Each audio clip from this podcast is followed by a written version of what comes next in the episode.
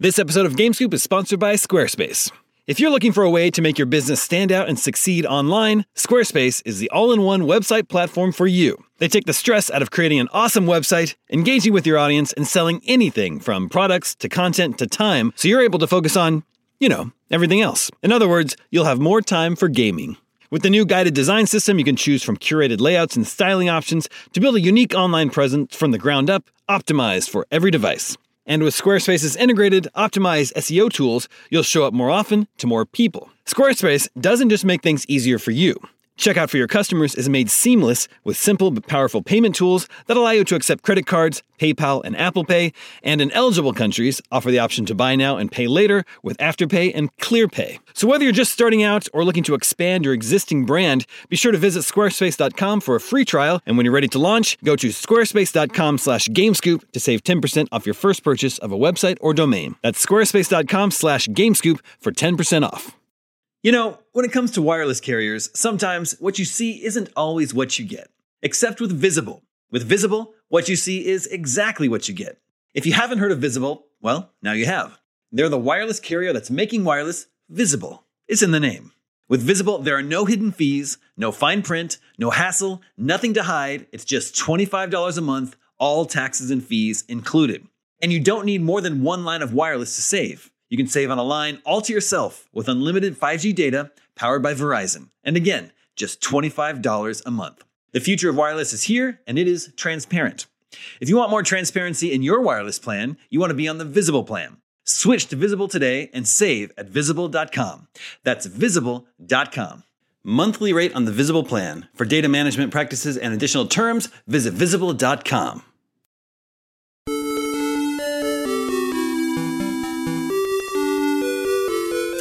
What's up, everybody? Welcome to IGN Game Scoop. I'm your host, Daemon Hatfield. Joining me this week is Tina Amini, Hi, everybody.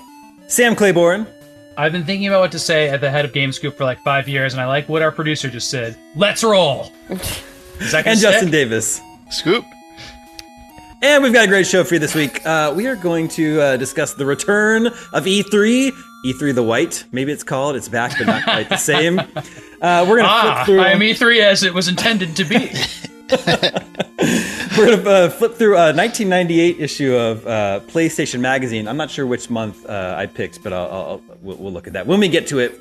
Hold your horses, everybody. But first, um, how would everybody feel if you were playing an EA published game and EA was just deciding uh, how difficult your game should be for you, and they're making all those adjustments behind the scenes?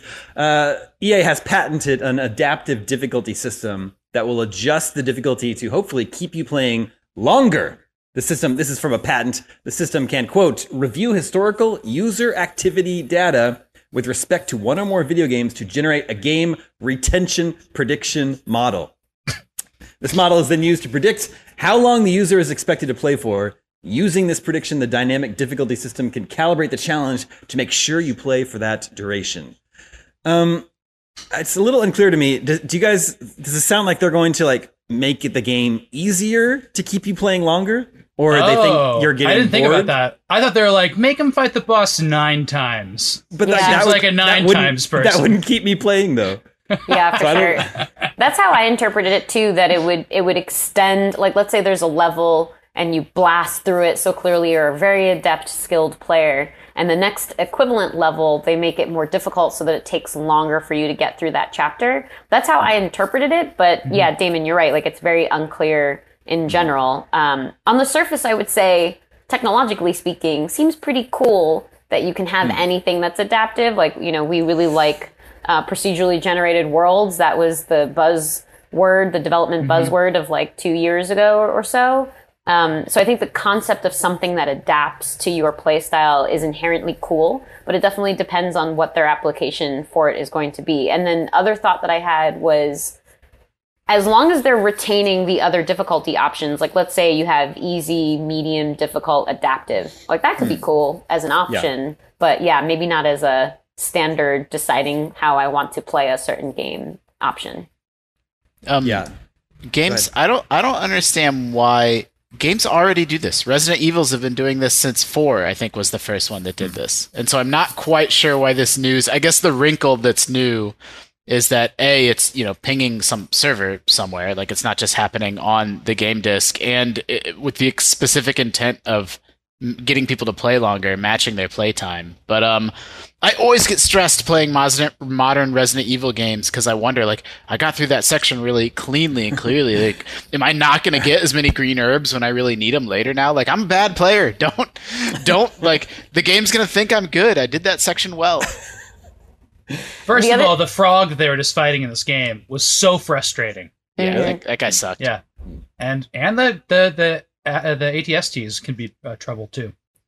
So the one thing that they mentioned um, in the patents abstract was uh, that they, it would review historical user activity data with respect to one or more video games to generate a game retention prediction model. Meaning, right. it's not even necessarily like level. It's specifically, and I don't know, is that going to be within a franchise or is that going to be? Um, That's kind of interesting. Any like, number of games, yeah like oh this person's really good at shooters but like bad at racing games so let's you know adjust it based off that mm-hmm. that's kind of cool yeah i had no idea that that was happening in resident evil 4 which is like one of my favorite games of all time and so i'm rethinking everything right now I, I, it, it's it's not very fancy. I think it changes the drops you get when you like hack open barrels and stuff. Yeah, like, I read that in our coverage, and that must be what it is because that's the thing that's randomized that I can think of. If it's not, I think there's maybe more or fewer zombies in some areas. Not zombies. I, I don't know.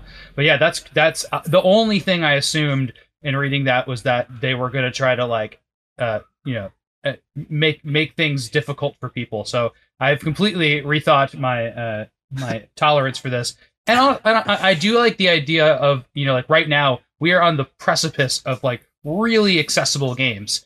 So you know, Last of Us Two is is really leading here, where you could just turn off everything and make it a, a, a very you know accessible game and quote unquote easy. Um, and that's like really great. I like, crave that in games that don't have it sometimes now when I just want to experience certain elements elements of them. But I don't. I, I like to know what I'm doing. I don't really want. I don't really want a computer determining that for me. Yeah, I, like my gut reaction when I read the news was like, "Oh, I don't like this. Like, I want to select easy, medium, or hard." But like, yeah. as I continue to reflect on it, it's like I've talked on Scoop many, many times about how video games have a problem with like it's the only medium on earth where it's like, no, you can't see the end. Mm-hmm. Like, you don't like you don't need anything to get to the end of a movie or TV show or album, and like the games are the only one that like gatekeeps in that way, and it's a real problem that like this has the potential to solve, but um but as someone that's much more embedded in games personally, I don't know that this is the feature for me. Like I want to I want to know what difficulty level I'm playing through something at, I think. Same. Matchmaking already does it. Yeah. Yeah. Yeah. You never get to you never get to clown on noobs after a certain point. But that's more yeah. about the players than the game AI itself, which True. makes perfect sense. Mm-hmm. Yeah, Mario. If, the the Mario games have the baby mode that turns on if you die a bunch yeah. of times. Mm-hmm. LA Noire lets you skip ahead through missions if it's determining that you're right. a complete failure at life. That's right. I forgot about that you do feel like I always get so enraged in Mario where it's like, would you like to turn on baby mode? I'm like, get out of here. a lot of games. That's like that. A, that's like Netflix asking, "Are you still watching?" Like, stop yeah. judging me. yes, yeah. I'm watching. it's so judgy, and and a lot of contemporary games say, "Did you know you can turn down the difficulty?" And it does it right when you die. Like whether it's a tool tip when you die or not. It, it pops up right then, you know. Oh, it's the worst. It's so passive aggressive. It's like you can mm-hmm. change the difficulty on the fly, you know. Shut up. I'm gonna get him this time. The other thing this makes me think about, because I, I, on off think about like all the user data that all of these mm-hmm. companies mm-hmm. are logging from us. Mm-hmm. And so thinking about them logging like our, the equivalent of our kill death ratio, essentially, uh, mm-hmm. you know, you're just your general skill level. A, I'd be really curious to see what mine says. Like you're an excellent driver and also an excellent first person shooter, but you suck at these strategy games, for example. Um, but yeah, I'm always curious, like, where are they storing this data? What are they doing with this data? Especially in an age where, you know, privacy is increasingly a concern and increasingly a topic that people, people are pretty savvy about, um, because it's, it's becoming something that's fairly well documented across a lot of different apps and, and platforms that we use. And then also the risk of it being sold in different areas. So now that data is being used to apply to what some people have on the surface decided is like this nefarious thing where it's like the arcade game um, manipulation of making it so you have to constantly put quarters in, but now it's instead of putting quarters in, it's putting your time in. Yeah. Um, Ju- at Justin least was it's- talking. go ahead. I was gonna say you were you were comparing video games to other mediums and how this it's the only one that uh, gatekeeps you know like the ending away from you. But I wonder if other mediums like say Netflix, I wonder if they're already gathering uh, you know series completion data on us and building their own. yeah. What's the word for it? Retention prediction model for each user. So it, even if they're not using that to inform how they produce content, maybe they, they use that to uh, decide what content to suggest to you. Netflix absolutely does that, and they actually make casting decisions in their shows based off that. Like they know what actors have been popular in previous Netflix, you know, shows. Yeah. Um, and they'll change. Like your Netflix will have different actors in your Netflix cards than mine will, based crazy. off what we've clicked on and watched in the past for the same show. Yeah. Like some people might see all female actors, or some might see all male for this for the exact same shows. Yeah. Um, Crazy. you know at least it's being used at least like the player tr- telemetry data is being used for you know for good potentially good in this instance like Wow. I I think ubisoft is one of the companies that does this most you know where they have an extreme level of player telemetry data for like every single assassin's creed. Like how far did people make it in the game? How many attempts did this mission take? Uh, they they even went so far as I think it was what was the France one? Unity? Unity?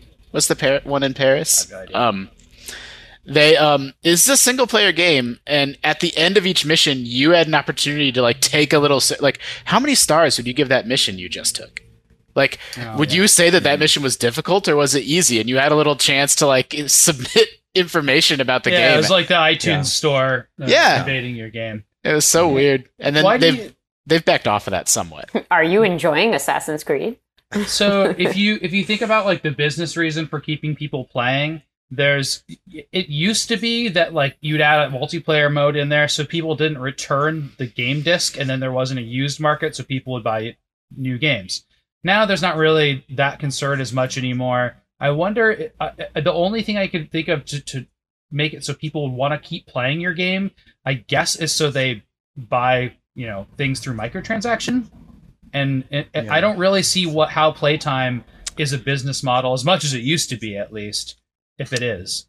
Yeah, I mean, I, I think some of the monetization may follow. I think their thought process is probably like, you know, more engagement in our brands and our franchises is better, and then they'll they can, you know, we're seeing FIFA now, like that game has FIFA Ultimate Team, you know, that has they're clearly able to monetize playtime, and and they're probably they're probably going to figure it out in other games, if I were to guess. Um, yeah, it's it's why Rockstar is double Yeah. tripled down on the standalone online experiences too. Like you're creating a community which creates a reputation around that, and then you know.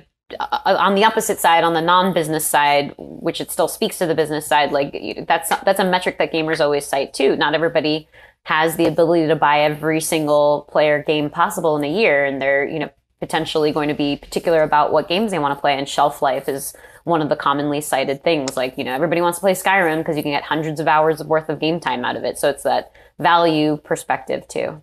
Yeah, I mean, you know, EA wants people playing EA games, like not not playing Activision games. Yes, I think that's true. Uh, For now, Ooh. if if Jedi Fallen Order 2 shipped with this adaptive difficulty uh, mechanic, I would probably try it out. But just like you guys said, I, I wouldn't want to lose the ability to to manually adjust the difficulty on my own if I choose. It's very stressful. If I body a boss, I don't want it making the game harder. Yeah. Yeah, I wonder if people would like artificially create time spent. Like, would you just be mm-hmm. right before the boss triggers and you just like stand there for a long time? I mean, I'm sure it's it's more it's smarter. The technology would be smarter than than just that. But I'm I'm interested to see if like people would try to game the system to create Yeah. an experience they want. speedrunners Yeah. game the system make it really easy. That would be an interesting wrinkle. Yeah, that completely changes that environment. Just die die really fast 30 Yeah. times, then it makes the And rest of then the you game can zip easier. through the rest of the game.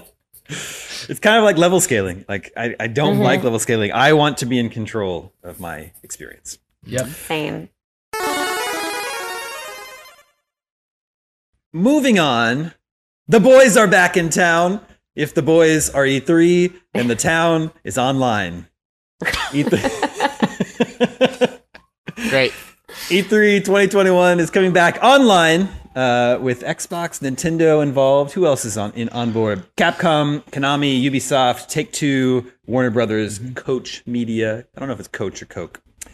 Um, but no Sony. No Sony again, which I don't think is too much of a surprise. You are, are being annoying. Same. For audio listeners, he's talking to his cat, not me. yeah, not Sam. Uh, coming back June 12th through the 15th. It's going to include live press conferences and four day long a four day long video stream. The show will be a reimagined and hyper engaged digital experience, and it will be entirely free. It's not going to be uh, behind a paywall. What do we think a, an online E3 will look like? Uh, I, I imagine those press conferences, if they're coming from Xbox, man, I don't even. Nintendo has hasn't had a press conference in, in years. They've just been doing their Nintendo Yep. Directs. So like, what without having a booth, what's Nintendo's involvement in E3 this year going to look like? Eh, well, They the Nintendo Direct would take it on. yeah, they'll just have an E3 affiliated direct, right? Yeah, I was gonna say like a Guess so. Nintendo Direct is would be a stand-in for a press conference, just like everybody has their own version these mm-hmm. days of something that's direct to you. So it being digital just means you get that information online instead of Oh, sure. while I guess waiting in a line. It just mean I just mean in recent years they've held the Nintendo Direct, which like they, it just goes on you know YouTube and IGN. It's But then not they actually do- going through E E3. But they This- do their treehouse from the show floor, so that's where That's true. it's like it's like live from E3, and they do like three days of that. So I can see them doing that more easily. Forgot. Oh Forgot about See, this. If you're just watching uh, the show, we've got the Dancing Man from uh, E3. I don't even remember what year that was. Anyway, Killer Instinct. Um, the Xbox press conference can be the same with that, you know, just minus a, a live audience. but they got Which I- Bethesda now. I got Bethesda, yeah. Um, I, I really, I have a lot of, you know, affection for E3, and um, yeah, that, uh, that's basically. I have a lot of affection for E3, and I'm glad to hear that it's back. Um, I'm skeptical that a digital-only E3 is super relevant in a world in which you know IGN has a summer event and Geoff Keighley is a summer event, and everyone has their own standalone summer events. You know, it's a little bit unclear why we need this. Um, but I, I I like E3, and it's been a part of my life and a part of my career for my entire life, and I'm glad to hear them, you know, sort of having a vision for what it should look like in, in a modern age.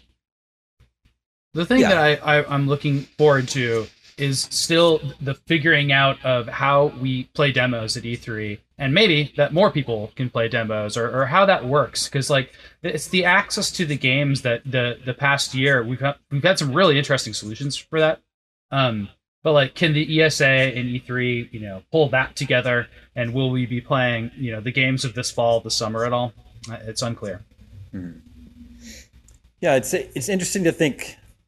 Almost every every big publisher has their own uh, format, you know, for hold, hold, holding their own online events now that they control completely. So it, it's interesting. It's interesting to wonder what did ESA have to actually convince people like Xbox and Nintendo to participate in a digital E3 when they they could have just done their own thing on their own time, whenever they wanted to, right? I think to Justin's point about it being so much a part of you know his personal career, my personal, all of our personal careers. Mm-hmm, the mm-hmm. same can be said for the industry in general. It's, I think it's one of those things where it's been long supported, and you know there are people who are members of the board as well from these individual companies, and so there's that that loyalty and commitment to tradition, I mm-hmm. suppose, Yeah. and think- you know a thing that has supported the industry for years. Yeah, I, th- I think there's a lot of goodwill towards E3, but but it's funny, like you know, the game dev- the game companies publishers also fought with the ESA and E3, mm-hmm. you know, and EA backed out, was not a part of it, and Activision, you know, like there's all this strife, but then it goes away for a year, and now I feel like there's some goodwill of like, well, you know, maybe we want you mm-hmm. around after all E3. We're sorry. Yeah. Although those companies that were not involved are still not involved, so you know, what do I know? Yeah, I mean, you know, we ran our own event in lieu of E3 last year, and like one of the consistent things that, and at least anecdotally, I was seeing from people as far as feedback goes is obviously there's a somewhat similar level of announcements. I think that there probably weren't as many because there were a lot of unanticipated obstructions to people's marketing beats and their plans, what they can get prepared for June or not. Um, last year because of the obvious reasons. Um, but a lot of what we kind of anecdotally heard was that things felt a little bit scattered. And one of the greatest things about E3 is that it creates this one week of anticipation and this one week of expectations. Um, and then, you know, for us on the industry side, it used to be one week of all being in the same city at once and getting a chance to have those conversations in person for fans. It was getting a chance to meet uh, their favorite developers, get hands on, as, as Sam was saying earlier, get hands on with some of those games themselves too in an early access format. So obviously some of that is lost, but I think the appeal to the person who can bring everybody together, which is a lot of what we set out to do last year. But obviously everybody had their own timelines, their own constraints as well. So we worked as best as possible within those. And I think the ESA is doing the same this year because we're in a second, more hopeful, but still pandemic year currently. Mm-hmm. And it also like I mean to answer Daemon's question uh, with, with, another take, there's a uh, the reason why people would want to participate in E3 is that E3 presumably will be back and will be an in-person thing and will be a spectacle again mm-hmm. with a show floor. Um, and I think you know there's there's some anticipation and excitement to get back to that, and then and then to be there and participating with it, which means you got to kind of kind of play the game until it happens. Yeah, yeah, that, that, makes sense. Mm-hmm. Daemon, how many E3s have you been to? Since 2000. Well, I started going professionally in 2006. Yeah.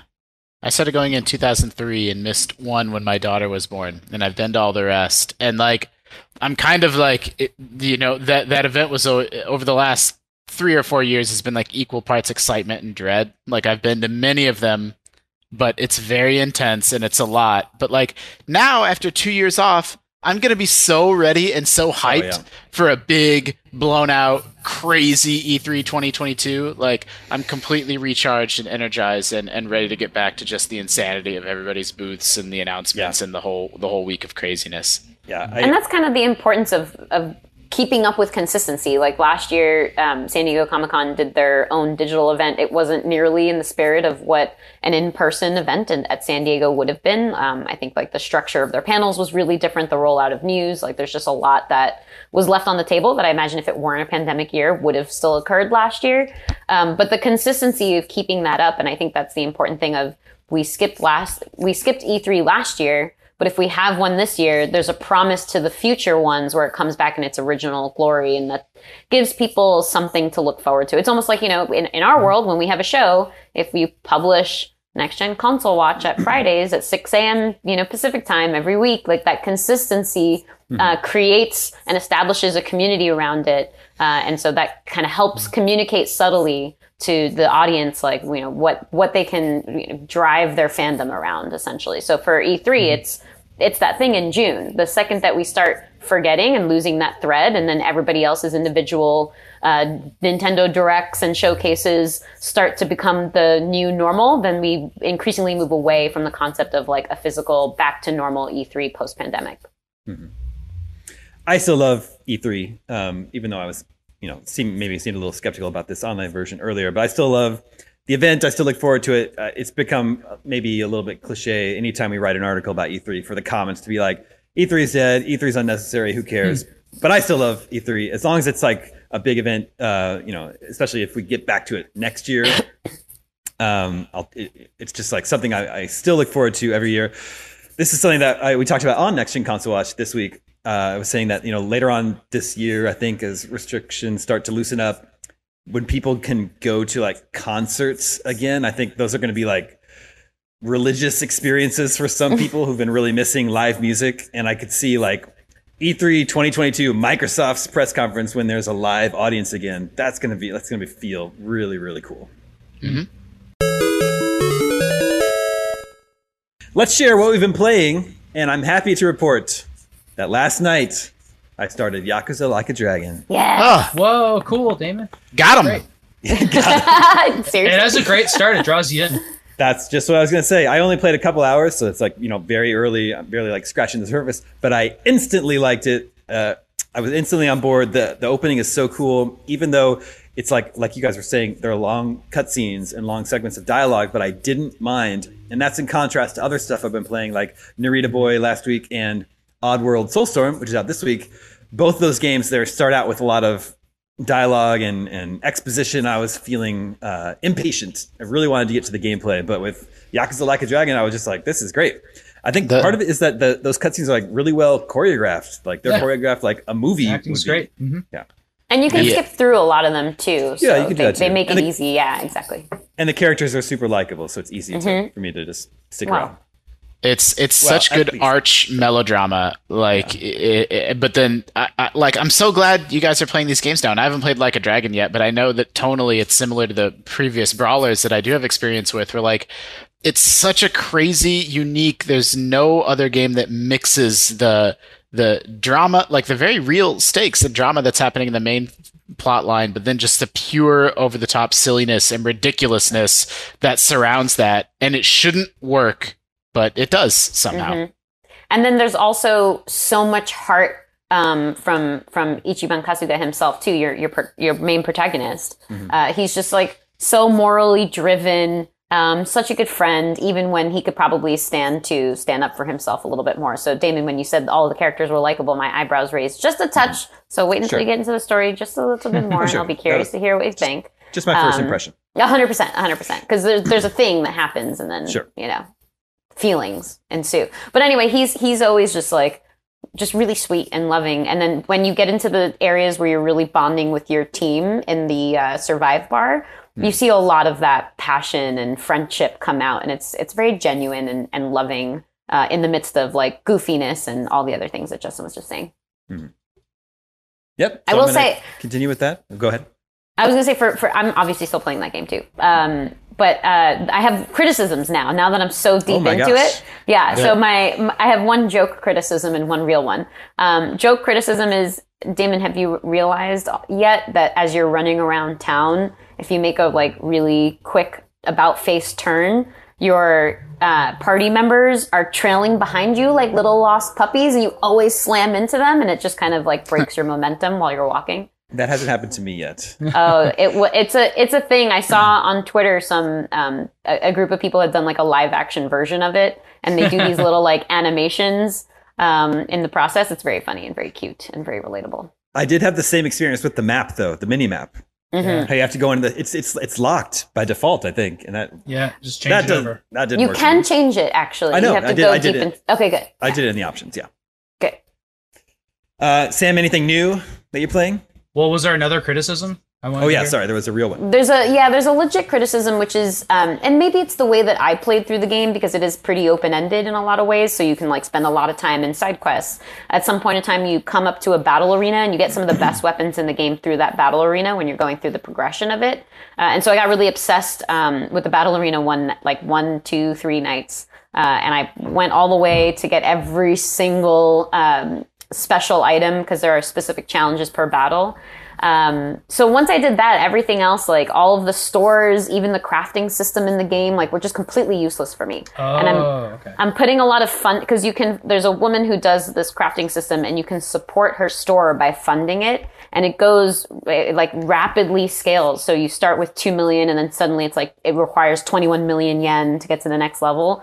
And I'm I'm pretty rich now, if I may say so myself. So I've been putting a lot of money into her, but it's it's still not resulting in anything that's useful for me um, that I haven't gotten like I haven't gotten better weapons since the battle arena. So I haven't and then I found all these like hidden stores after I discovered the battle arena. So maybe I did things out of order, but the weapon progression system it has been kind of warped for me, which is I guess okay because I had good weapons from the battle arena, but Well, been you cool earned to- them, right? Yeah. Like you spent the time. You, it's challenging, and I think the game wants to give you an option to not do that. They want to give you the easy option, which is just to buy stuff. So I think I think you you deserve what you have.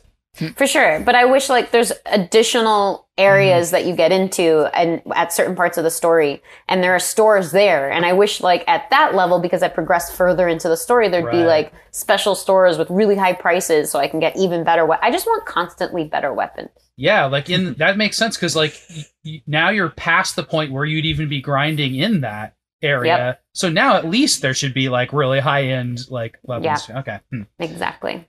Wow, that's a pretty uncommon RPG thing. Yeah, and it's just like Again, it might- thing. It might be because I did things out of order and I obsessively went through the battle arena maybe more than they were expecting to. Maybe there's some, some sort of dynamic, advanced, you know, gameplay weapon store sort of thing. Maybe that'd be interesting for EA to patent and share with Sega in the future. I mean, I think Y- Yakuza games are often pretty willing to like, like, hey, do you want to, do you want to do this nutso thing? Like, go for it. Like, Yeah. you know, they're they're not really the type of game that wants to like really closely guard and control the experience for every player. It's like, nah, you like if you use this baseball bat, it'll be nuts the whole way through. Like, yeah, very you true. know. Sam, how about Uh, you? I'm playing Hollow Knight, Right. and I'm pretty far, I think, into it, and it's it's gotten really difficult. Um, one thing I don't think I talked about very much last time is that uh, if the punishment for dying in that game is that you uh, leave behind all your stuff. You know, it's like that kind of Dark Souls idea. Um, well, not really like Dark Souls, but you leave behind your stuff. You, but your stuffing i- i- in this game is only money, and money's super important. Like most of your your uh, cool like optional upgrades and stuff, you just need to buy in stores. So you'll you'll in, ex, in you have to balance exploring which where you gain money, which but uh, with uh, the risk of exploring, which is like you don't know where your next save point is going to be. You're in a new area and you could lose everything and then have to get back to that point to reclaim it. So the other day, I, or, or last night actually, I was playing and I got to the point where I, I uh, found this guy and I could sell a bunch of my equipment that I was never able to sell before. And I did it. And I was like, oh no, I'm carrying around like 5,000 coins. And I'd only had like max ever 700 or 800 or 900, right? So I had five times the amount of loot I'd ever had. And, and I was in a new exploration area. So I had to tiptoe like so carefully to a save point that I knew about that was so far away. And it was one of the most tense gaming moments I've had in so long. And then after that, I put everything in the bank to be safe, which is really nice. Mhm. I spent a lot of it too, but like a lot of it was in the bank. And I went back to the bank after that, and the person wasn't in the bank. This is this is like a 2D Metroidvania game with like some cool like little twists and stuff. But I was like, why? Where is the person? And I swung my sword, and it knocked the facade of the bank down. It was just a wood wall, and, and now my money's been all stolen. Where's your money? That's a thing that can happen. Your money no can idea. be stolen out of the bank. after after that whole sequence of me like so carefully babysitting my way back to the bank and again i did spend some of it so i, I wasn't a total loss uh got I screwed. played I played a lot of that game. I don't think I beat it, but I made it very close to the end of that game and don't remember that at Yeah. all. So I don't know what you just went through. i hope the banker is going to be like woven into a little side quest story where you like find her and you're like where's my money Or it's not a bank at all. You just gave your money to someone. but I, I had used the bank and withdrawn and, and like used it for a long time so it was pretty funny and they have a maximum in the bank that you can store and so i think i they they know that they could screw you but the maximum is really high and i'm pretty sure i had like close to it so stupid so that's what's happening in hollow knight right now Cool. Justin, what are you playing? I mean, it's been we've been it's been Yakuza talk on Scoop for I feel like a, like a couple months now, a long that's how long time. the game is yeah, like a dragon never ends, so I hear. Um, no, you all talking about like a dragon made me want to get back into them, and I told you guys I was going to start it, but um, then I chickened out because um, even though it's its own original story and new story, not connected to the previous games, there's you know cameos and callbacks, and like I've managed to stay spoiler free, and like there's key characters that like I don't even know if they're alive or dead by the end by the time like a dragon takes place. And I'm like I don't want to have that spoiled for myself if like this this this yakuza you know patriarch is still kicking. So um so long story short, I started Yakuza 0 over again. Which I just played. I just played it in 2018, which you know I guess is like two and a half years ago at this point. Um, and my plan was I'm just gonna blast through it fast and refresh myself on the story. Um, but two things. One, I forgot that that game is a billion hours long, and um, I forgot that if the whole point is to refresh myself on the story, I can't like skip cutscenes. And Oh. so um, I, I have now clocked 50 hours on Yakuza Zero. Which do you know how long that is for a game that's not an RPG? That's Yeah. so long. yeah, like for sure. I couldn't believe it, but I did. I did roll credits on it. and now I'm starting through uh, Yakuza Kiwami, which is the remake of one, and that one's that one's not as long. That one's like you know 12 hours or so. Um, Zero's so good, man. Like the Cabaret Club mini game, I had to go through all of that again. Um, oh, and I have one story about Yakuza Zero that I want to share. Um, what I like most about those games, as I shared maybe last time I was on Scoop, was that the game world is not big. It's very, very small, but um, it's very dense and packed with you know overlapping stories and overlapping buildings and you know restaurants to eat in and so on and so forth. And one of the mini games in Yakuza Zero is um, slot car racing, which is already funny because you're this grown ass man in a slick suit and you're going in and racing slot cars against these elementary age kids and. Um, and he becomes obsessed with it. You're, you're, you're like buying slot car parts all around, you know, pawn shops around town. And um, you have to do this slot car racing mini game for a while, and then you eventually get embroiled in the life of these like 11 year olds, and one of them has a crush on another one, and there's all these sub stories related to it. And then this 11 year old girl starts calling you her boyfriend, and he's like, "No, no, no! Like I'm not." I'm not your boyfriend. And then you end up having to do a slot car race battle against her dad because he keeps calling you a pervert. He's like, I can't believe my daughter's too young to be dating. What's wrong with you? It's this whole thing. It's this storyline that just goes on forever. And it ends with um, there's this guy called the Pocket Cir- Circuit Fighter who's a grown up and he he's always in the Pocket Circuit Stadium, uh, which is what they call slot car racing. And um, He's got this whole costume on, the Pocket Circuit Fighter, and it turns out he's the secret boss of the whole thing. He's the fastest slot car racer in all of Japan.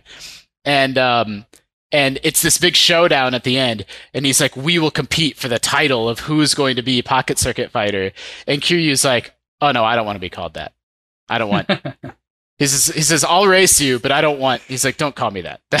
that's not, that's like how the storyline ends is he's like, you can, you can still be pocket circuit fighter. Um, and it's just, it's so cute. It, like you, you, every single time I'm like up in that part of the city, I'm like, I'm just to swing in there and do a little, you know, see what the kids are up to and do another race with them. And, um, and, uh, I finally completed that storyline just before I completed the game. And it, it's just, it's really magical how the Yakuza games have these tiny little threads that like it's this little out of the way corner of the city, but then it blows up into this huge thing that's like 10 side quests and and all these different cars to customize and buy and like I don't know. That that that's what I love most about those games is like this thing that seems like it's going to be tiny ends up blowing up into something that's just like ridiculous and huge. I look forward to playing more of Like a Dragon tonight. This episode of Game Scoop is brought to you by NordVPN. As Scoop Nation knows, your Omega Cops have been a little obsessed with a movie called Weekend at Bernie's lately. But as happens too often these days, it is difficult to find it streaming here in the US. That's where NordVPN comes in. With NordVPN, you can switch your virtual location to a more enlightened region where they appreciate the comic delights of Weekend at Bernie's. And it's not just for streaming movies and shows. Switching your virtual location can allow you to save money by purchasing flights, hotels, and subscriptions from other countries at a cheaper price. And you can do all this worry free as NordVPN threat protection features protect you from viruses, malware, and phishing sites. Best of all, NordVPN costs the price of a cup of coffee a month, and one account can be used on up to six devices.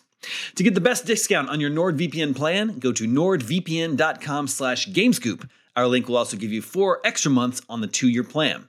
There's no risk with Nord's 30-day money-back guarantee. That's nordvpn.com slash gamescoop. One in five Americans has learn a new language on their bucket list, or life backlog, if you will. If that's you, make 2024 the year you finally check it off the list with Babbel. Upgrade your personal skill set in 2024 with Babbel, the science-backed language learning app that actually works. Babbel's quick 10-minute lessons are handcrafted by over 200 language experts to help you start speaking a new language in as little as 3 weeks. Its tips and tools are approachable, accessible, rooted in real life situations, and deliver with conversation based teaching so you're ready to practice what you've learned in the real world. I have a trip to Mexico coming up, so I've been using Babbel to brush up on my Spanish. The courses are short and sweet, so I can do one whenever I have a few minutes to spare.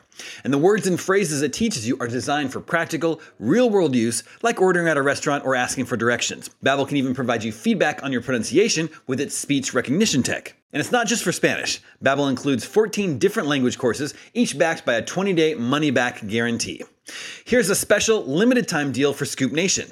Right now, get up to 60% off your Babbel subscription only for our listeners at babbel.com slash gamescoop. Get up to 60% off at babbel.com slash gamescoop, spelled B-A-B-B-E-L dot com slash gamescoop. Rules and restrictions may apply.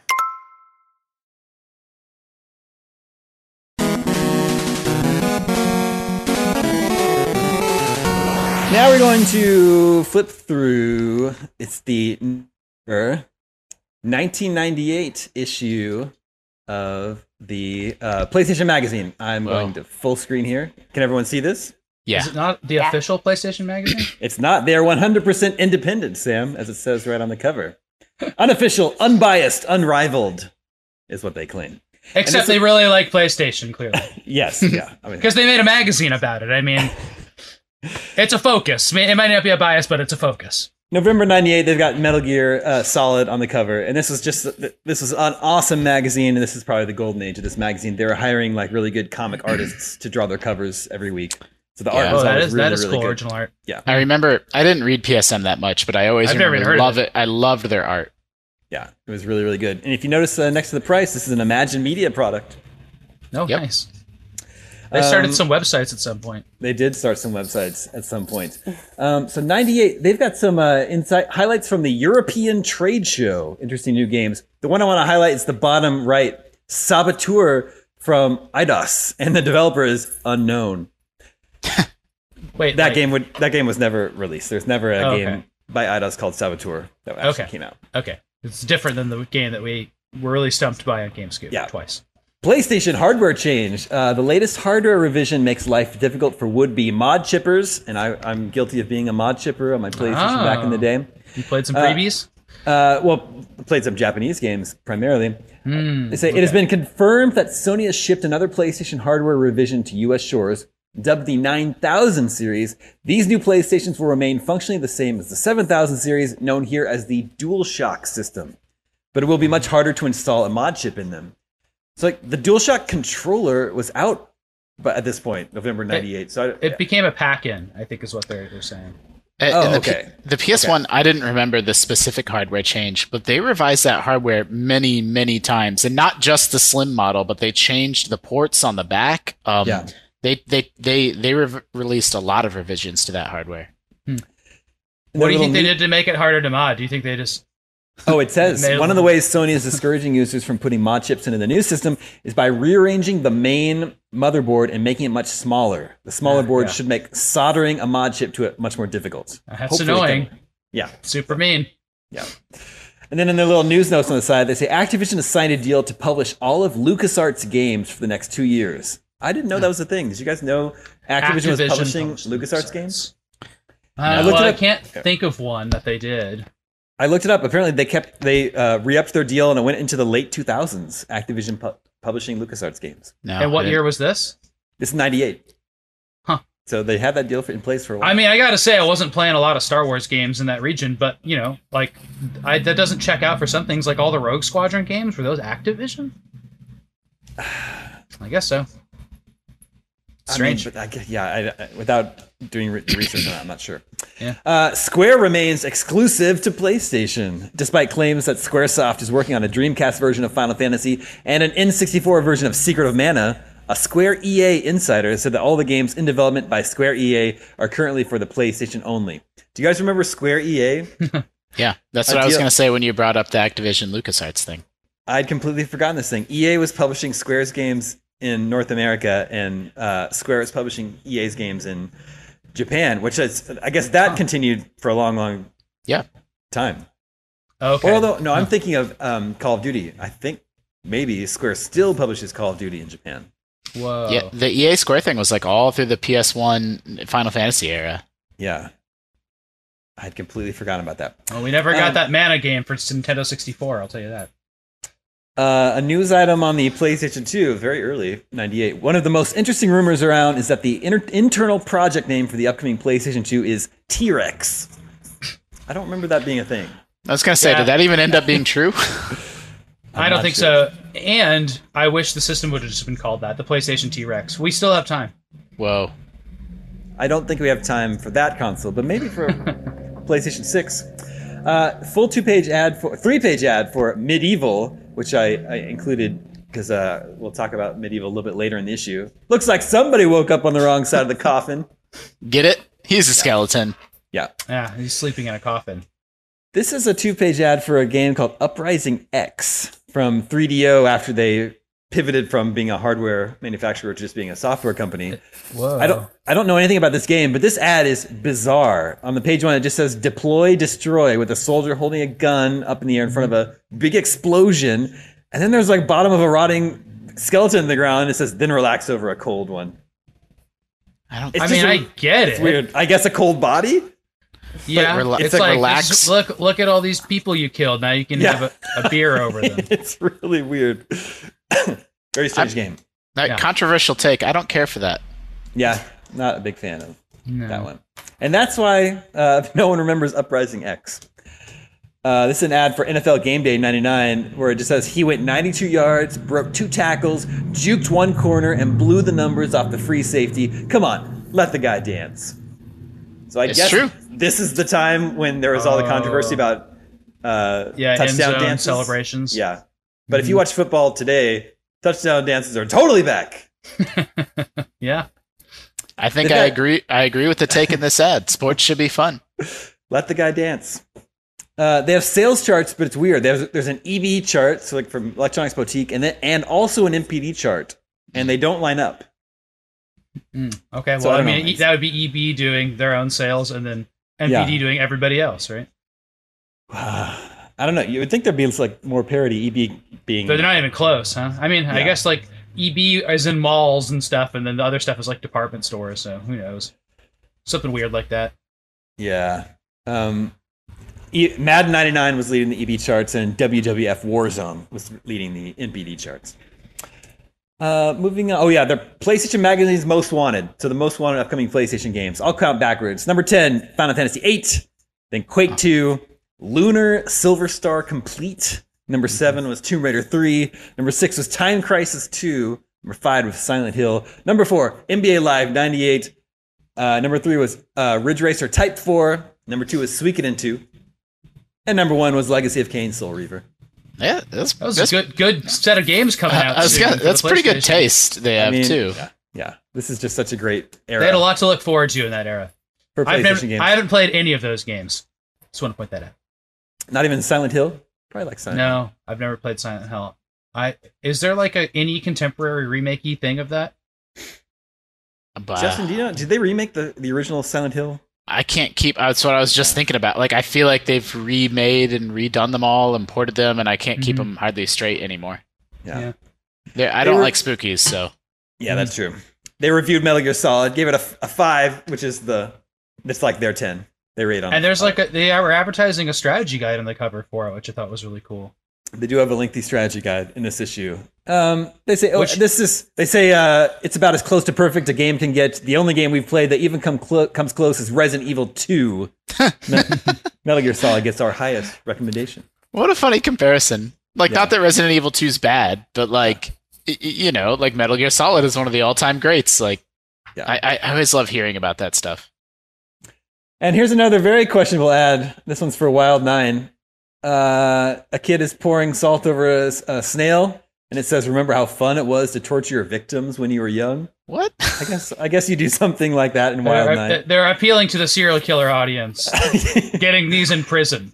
Apparently, Wild Nine is from Shiny Entertainment, which is the Earthworm Jim studio. But I never played this one.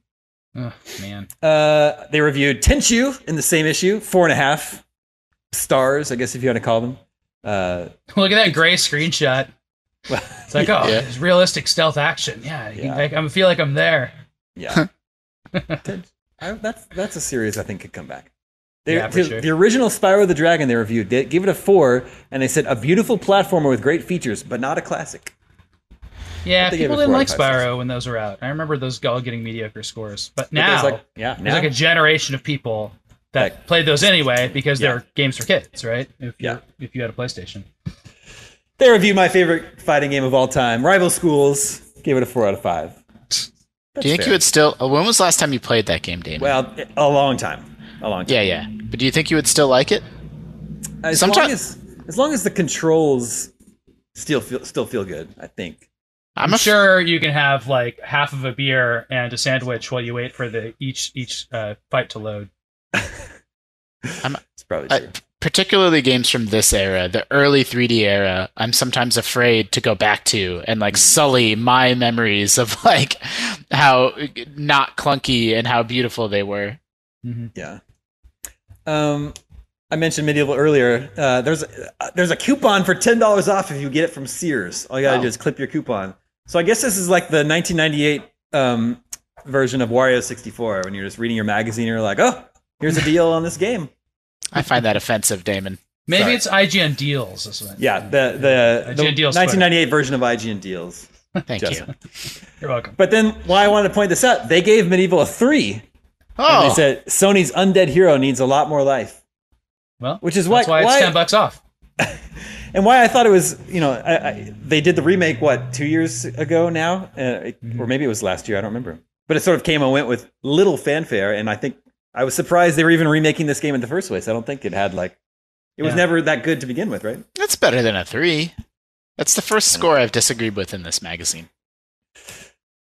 Um, a whole uh, feature on accessories for your PlayStation. They show showcase the Sony PDA, which I don't think was ever released, at least outside of Japan. I don't think it actually was released in in um, North America. This would be like a like a what It's did we like- call them at the time? BlackBerry? Not what are they? Well, what was the like, early PDAs? Yeah, they were PDAs. I think I think it's probably trying to head off like maybe Palm they had- Yeah, That's like a what it Palm. Pilot. Maybe they had worm the word that the Dreamcast had its little screen, its little Tamagotchi Yeah. screen in the controller. this says you can um, you'll be able to train characters from an RPG while away, away from your PlayStation. Like that sort of Doesn't thing. Right. Oh, man. But Doesn't PDA stand for like personal something assistant? Personal data assistant, digital assistant, Digital assistant? probably data.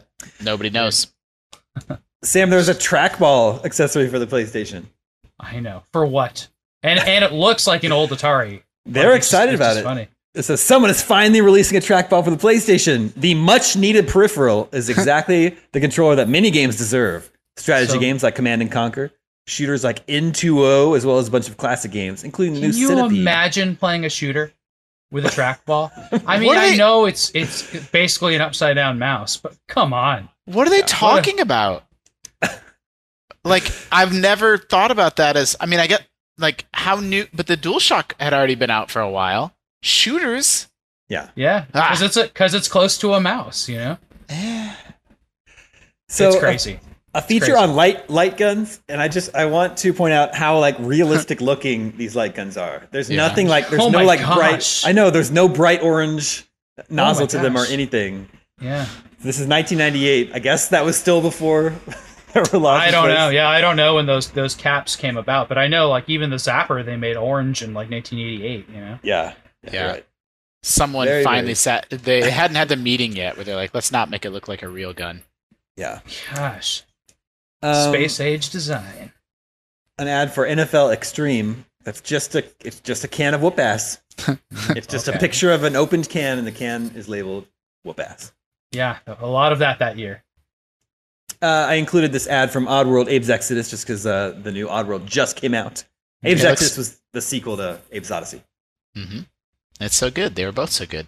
Yeah, good games. They're uh, a preview of Pac-Man 3D That on the looks like a bummer. PlayStation. Um, Avoid.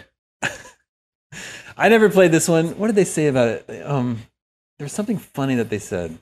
Something gonna be tough for Namco to bring its most popular character into the 90s, but we have faith that it will pull it off. After all, if you look back through the history of the company, its console titles have always been amazing Oh. and really pushed the envelope.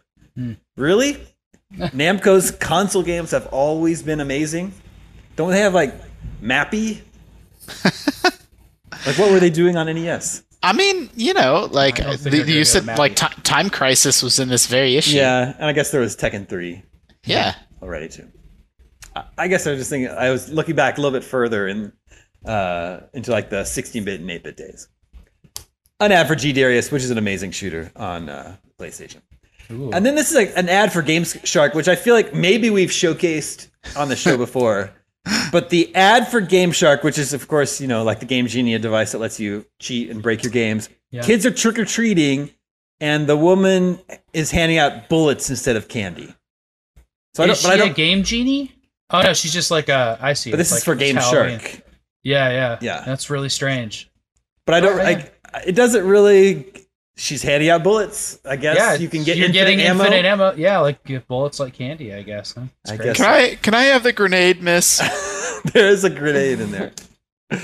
Um, oh yeah, so let's uh, see some letters to the editor. I wish I would have um, reminded myself which of these I wanted to point out. Great magazine, PSM. I have some questions. What is your viewpoint on game soundtracks? I've noticed that some games, like Tomb Raider 2, allow you to listen to the entire soundtrack when you play it on a standard CD player, while others don't let you hear anything, like Resident Evil 1 and 2. Is this strictly up to the individual publisher? Maybe it's because uh, Resident Evil 1 and 2 is, of course, Japanese uh, developed games, and I think game soundtracks um, were a big market on their own in Japan. They were. Mm. Yeah. But I They guess I'd forgotten that you could just right, pop you know? you could just pop some PlayStation games into a CD player. And some had hidden, you know, hidden information, hidden tracks on them. Castlevania Symphony of the Night plays you a little message if you put it into a CD player. Cool. Yeah.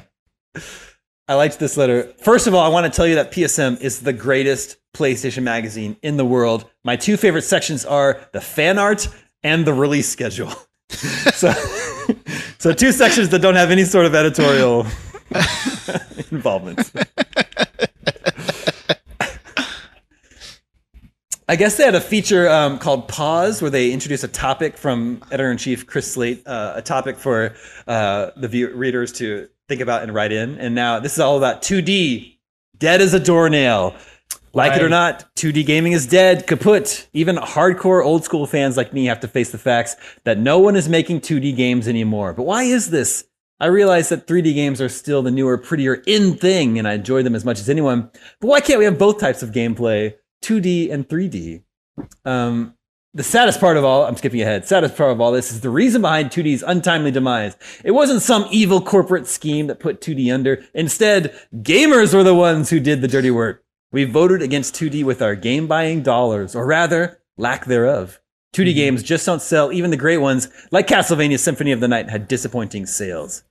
Well, it's cool to call that out at least because Yeah. in our review of it, it talks about like you know, like you know, the one thing about this game you got to remember is that it's 2D. You know, like people were just freaking out for polygons at the time. Yeah, for sure. Uh, another letter. Letter. Since the PlayStation's introduction into into market, developers have failed to keep pace with the PC RPG industry. Some may argue that PC-style RPG games like Fallout, Battlespire, and Baldur's Great Gate uh, would pose serious programming problems due to the technological limitations of the PlayStation. But I truly believe this statement is false. If developers are capable of converting such PC games as Myst, Riven, Forsaken, Quake 2, and so on, then there is definitely no reason they can't convert some of the outstanding PC RPG games or create exclusive PC style RPG games for the PlayStation. I just thought that was funny. Obviously, Fallout and uh, Baldur's Gate are uh, games that have become immensely popular with console gamers today. Well, yeah, and you, you- we had to wait for the trackball controllers. Yeah. The trackball is the one that had to come out. Um, I'm gonna skip skip through lots of these letters. Oh yeah, My, we're gonna end here on uh, an ad for ImagineGames.com. Where they're Whoa. Yeah. Does that does that go to IGN today? um, ImagineGames.com. I haven't tried it recently, I'm gonna but check. they're they're sh- they're telling people about six different websites that all cover Quake. Really? It, d- Yeah, it, d- it does not go to IGN today. Blues News, Cases Ladder, Heat.net, Mecha World, PC Game World, and Stomped, and they're all about Quake. huh? Why did, that Quake needs six game six websites? I mean, right? I know. I I know it was popular. I didn't realize it was like that much of a phenomenon, like Fortnite level phenomenon. You need Yeah, no multiple websites to cover Quake. there's And then- that there's that D-pad logo down there though. Yeah, I was gonna Yeah. point that out. Yeah, it's, it's there. It is. Man, 98. Unbelievable. Yeah, I mean that. I mean, IGN would have been formed what? It's it's our 25th anniversary this year, is so we say. September 1996, I believe. Yeah, so IGN already existed in some form. But I wonder if there was. um uh, I'm gonna stop sharing. Wait, I'll keep doing it. I'm not quite if- sure. I don't know what we count as like our anniversary because there's been many various Yeah. starts It's to the IGN switch over over from the It's, years. um, 64. Is that right? Yeah, N64.com would have been I know up it. and running, if you right? guys want to know, I want to yeah, hear. we do yeah. want to know, Tina. it's the same date as the N64 launched, Oh, okay. which is like September. On, So me- okay, so we count. So for our lore, That's really we count we count the launch of N64.com as our launch, which Yeah. then became IGN64.com, and then just September- became IGN. September 29th, 1996. Okay.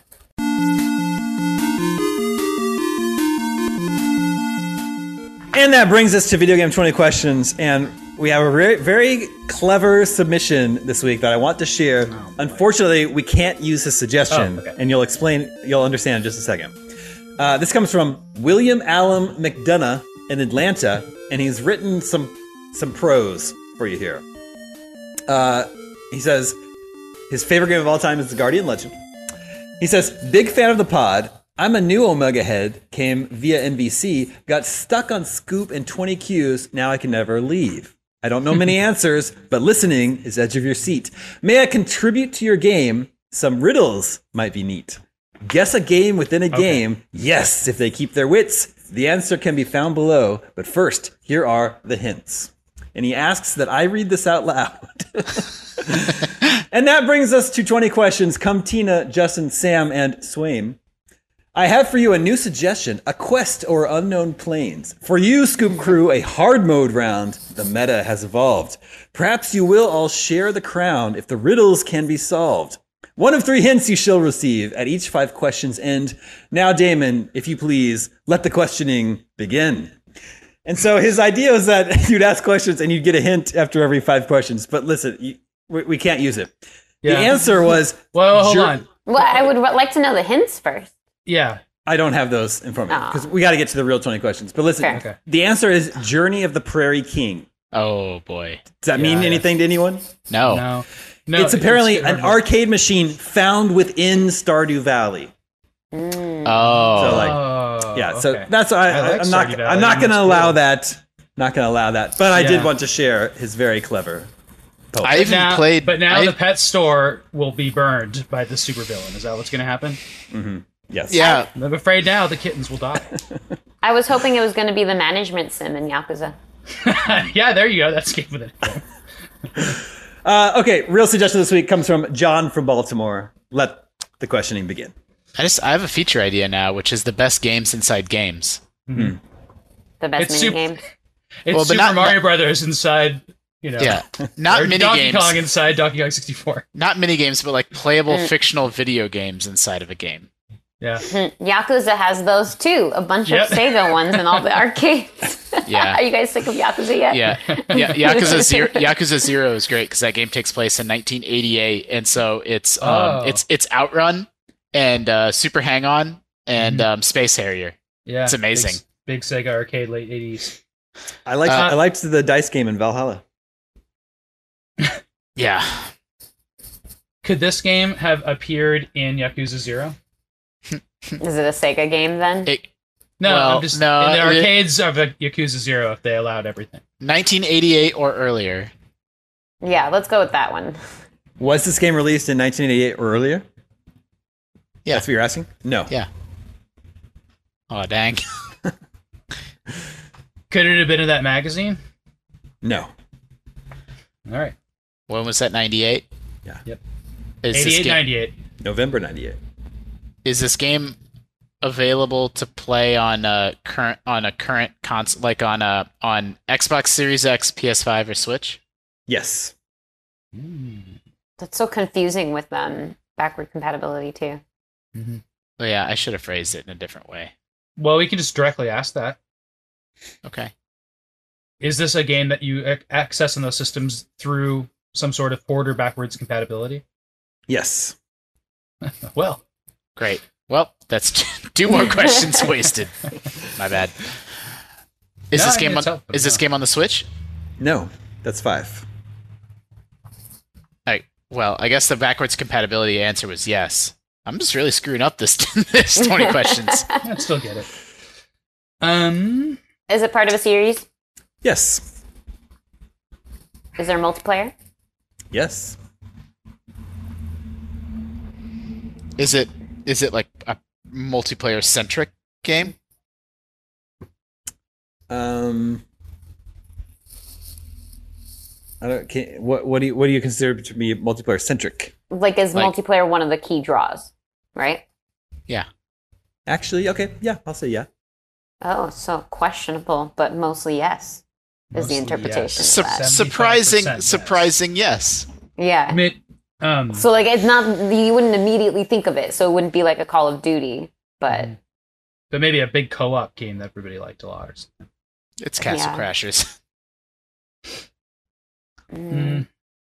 Okay. Uh, is this? Um, an, uh, what was the way we modified our shooty question? It was like, "Do you shoot guns?" is how we normally say it, but then we decided there was a smarter way of saying it. yeah. Um.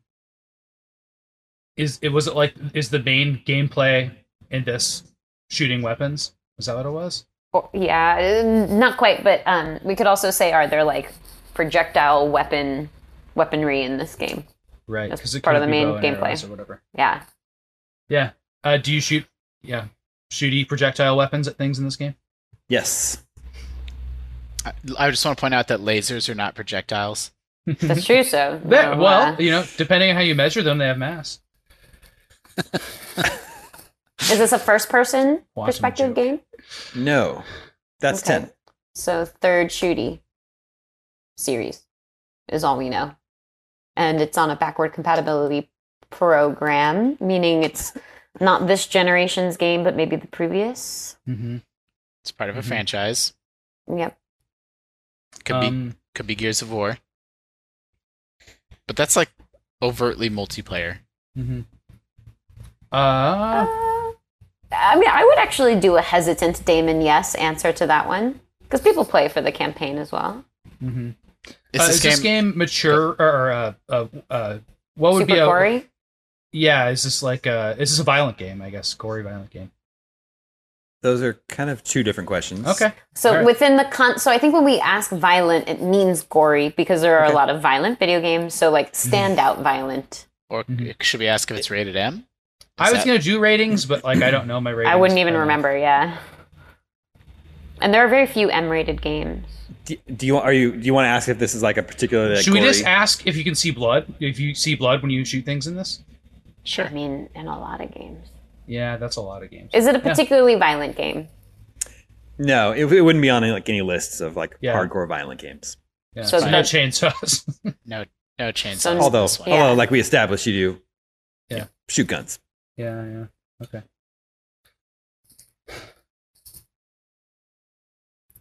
Man, should we find out if it's an indie game? Yeah, because those t- those could be less violent. I mean, they could also be more violent. Series is a little bit less common. right? Is this an indie game? No, Yeah, series would have hinted at that a little bit. Is this made in Japan? yes, Mm. Oh, interesting. There's not a lot of shooty multiplayer Japan games that I can think of. I don't really have an era, so it makes it feel. Uh, It probably is an exclusive to one of those platforms too. It's just not not Nintendo. I mean, it's probably PlayStation, right? Do you play as a woman? you can. Oh, some sort of character selection, maybe just binary though. Yeah. Could this be? Could this be a licensed game? Probably not, right? it's too late for that. Uh, oh boy. Should we have, can, can we find out if it's a PlayStation exclusive? Well, I just don't know. I actually don't know any shooters that would kind of make that leap. Well, it's not quite a shooter Yeah, yeah. because right. I think of first-person shooters when I say shooter. Yeah. I mean, I, I'm having trouble with like we only narrow down era to like after '97, Yeah. Yep. so it's like it's tri- I can't like picture like I don't know like Yeah. it could be like Parasite Eve, you know, it could be anything. Although you yeah. only play Well, as a we just know that. it's not con- it's not on the contemporary systems because it is a port to the contemporary systems. I guess that's a good point. So that's good to know. So we could find out. I mean, if it's on, we could get really lucky and ask if it's on the PlayStation 3 era of games. Yeah, it play PS2, PS3, or PS4 probably. It's got to it's got to be one of them. Yeah, okay. Is it in the PlayStation 3 era of games? Yes, nice, nice call on that one. that's fifteen. I like and maybe, maybe Yeah, because that would be 360 PS3, and it sounds like made in Japan. I doubt it would be only on 360. Weird. Yeah, I mean, you know, there were a few Japanese 360 exclusives, like you know, I don't, I don't know, like Blue Dragon, but like Mhm. not not too many I can think of. So I'm thinking, and then the multiplayer. So I'm thinking like um, it could. hmm. where you can Uh, pick your character. So there's Yeah. could be possible some RPG elements. It could be 3rd Mhm. third person action shooty game. We don't know if it's co-op or competitive. I don't know if that's helpful. or both. I'm thinking like a Lost Planet 3 type thing, like something like um, Oh yeah, you know, that has multiplayer and people wanted to play it. Um, does it? Does the game have sci-fi themes? Yes. I've been. I've also been really hung up. I've been worried that it was a bow and arrow game this whole time. So he Jamin actually let slip that it had guns in it in the middle of Oh. this, even though we didn't directly ask that, so that was helpful. got him. Thanks, Daemon. So yeah, it could be Lost Planet Three. I don't know. I don't know. Who Oh, you I, play I think as that's that too game. obscure. I mean, it matches a lot of these things, and it does have multiplayer. Well, and the game's sci-fi themed, and it's on the PS3 or you know maybe Xbox, but What about like a? No, that's not a series. I was gonna say like Valorant or like um, is that what that's called? Yeah. I mean, there's there's just not there's not that many like big Japanese game developers. So it's like you know Mhm. it's it's Namco or Capcom or Tecmo or Yeah. or you know or Sony. Could it be a Metal Gear with a weird multiplayer mode? I was thinking about that. where you choose your character. No. Oh, yeah, only that would only be if the mode had that, which it doesn't. What was So it? Metal Gear Solid Three was the one on the PS3. That was still two. Really? Four was PS3. Yeah. Plus, mostly multiplayer known game. hmm Uh, yeah, definitely not. Yeah, multiplayer draw. Man, like I don't. Japanese games that had like a draw for us all to be playing at that time that were not indie games. Kind of interesting. Would it help to explore if there are like if there's another element to the genre to Mhm. narrow down like it's more of an action RPG or Yeah, are there, are there monsters in it or something like that? or maybe Could- vehicles or something that we can ask? Could it be Vehicles Monst- Monster Hunter? Yeah, it could, I just don't know what the multiplayer component of like a PlayStation 3 era Monster Hunter game would be. I mean, probably pretty prominent. Like that's the game's whole Well, thing. were- is like oh, sorry, they were only on PSP, and then they were only on Nintendo systems. I don't think there was ever a PS3 Monster Hunter. there were home console Monster Hunters.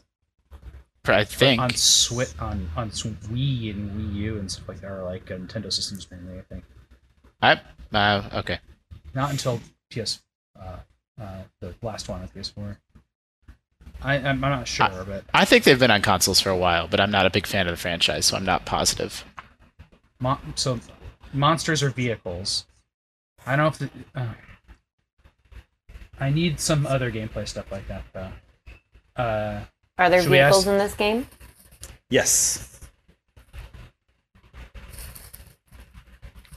Okay. yeah, exactly. cool. yeah, I wish the answer was like- no. Warhawk, or Yeah, Warhawk's pretty good. we, I mean, if it was that, like, there's like PlayStation exclusives. Warhawk or like Ace Combat.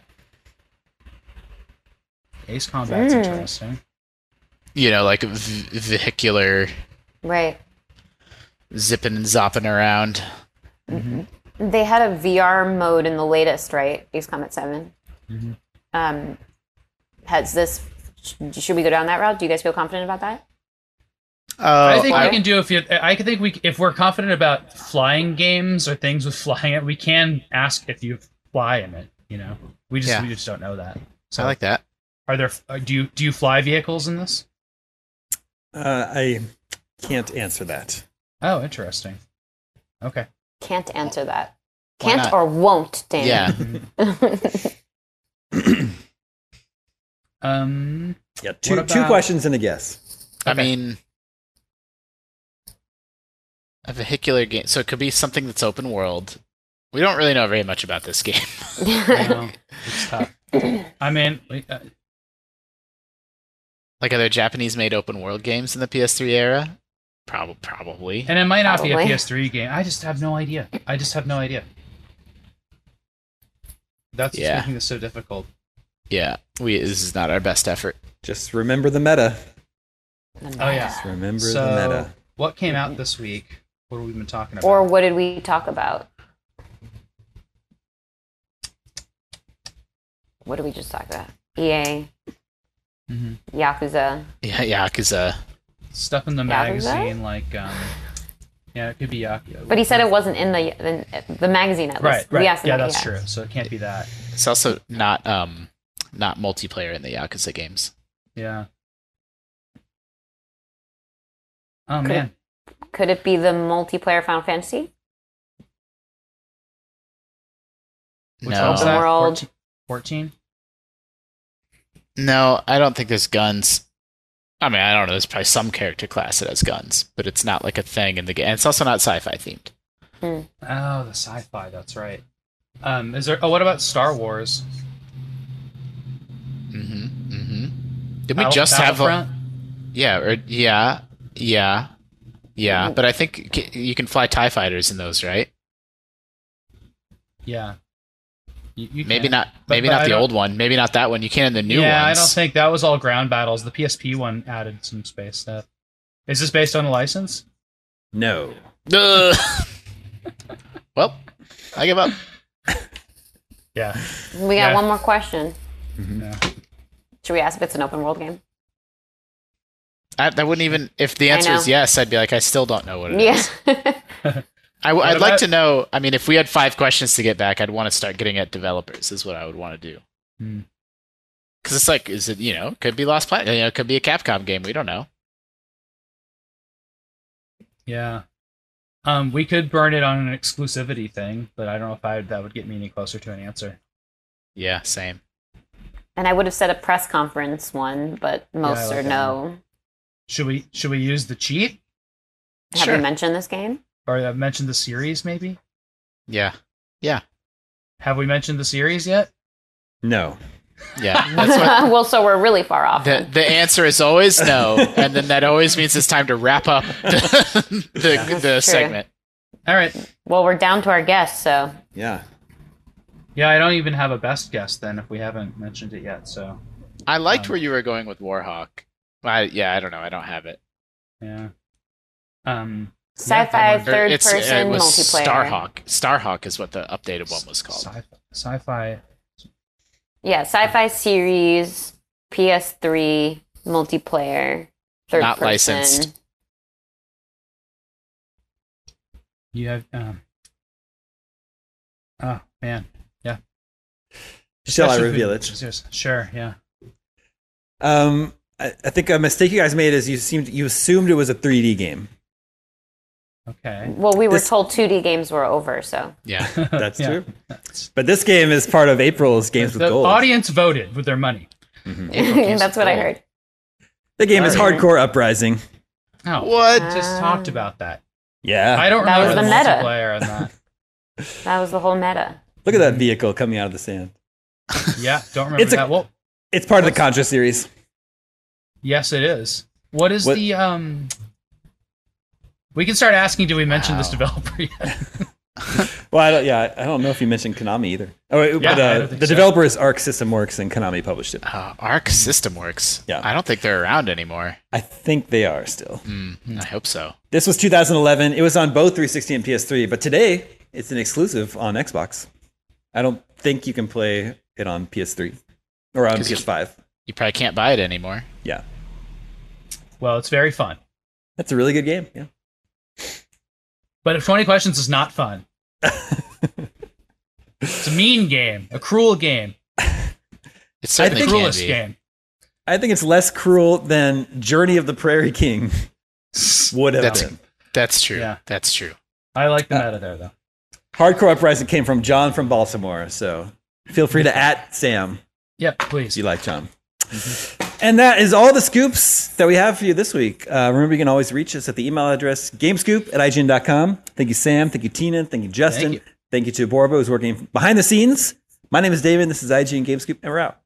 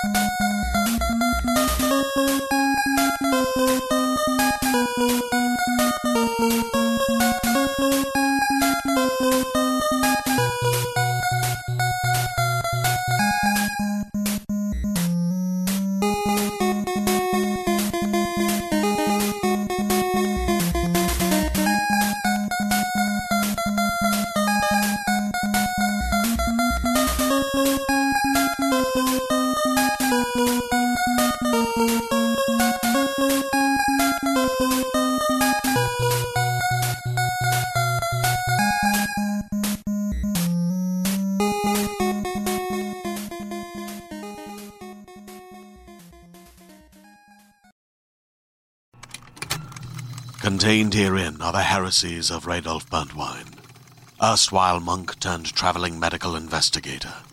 Join me as I uncover the blasphemous truth of a plague ridden world that ours is not a loving God, and we are not its favored children.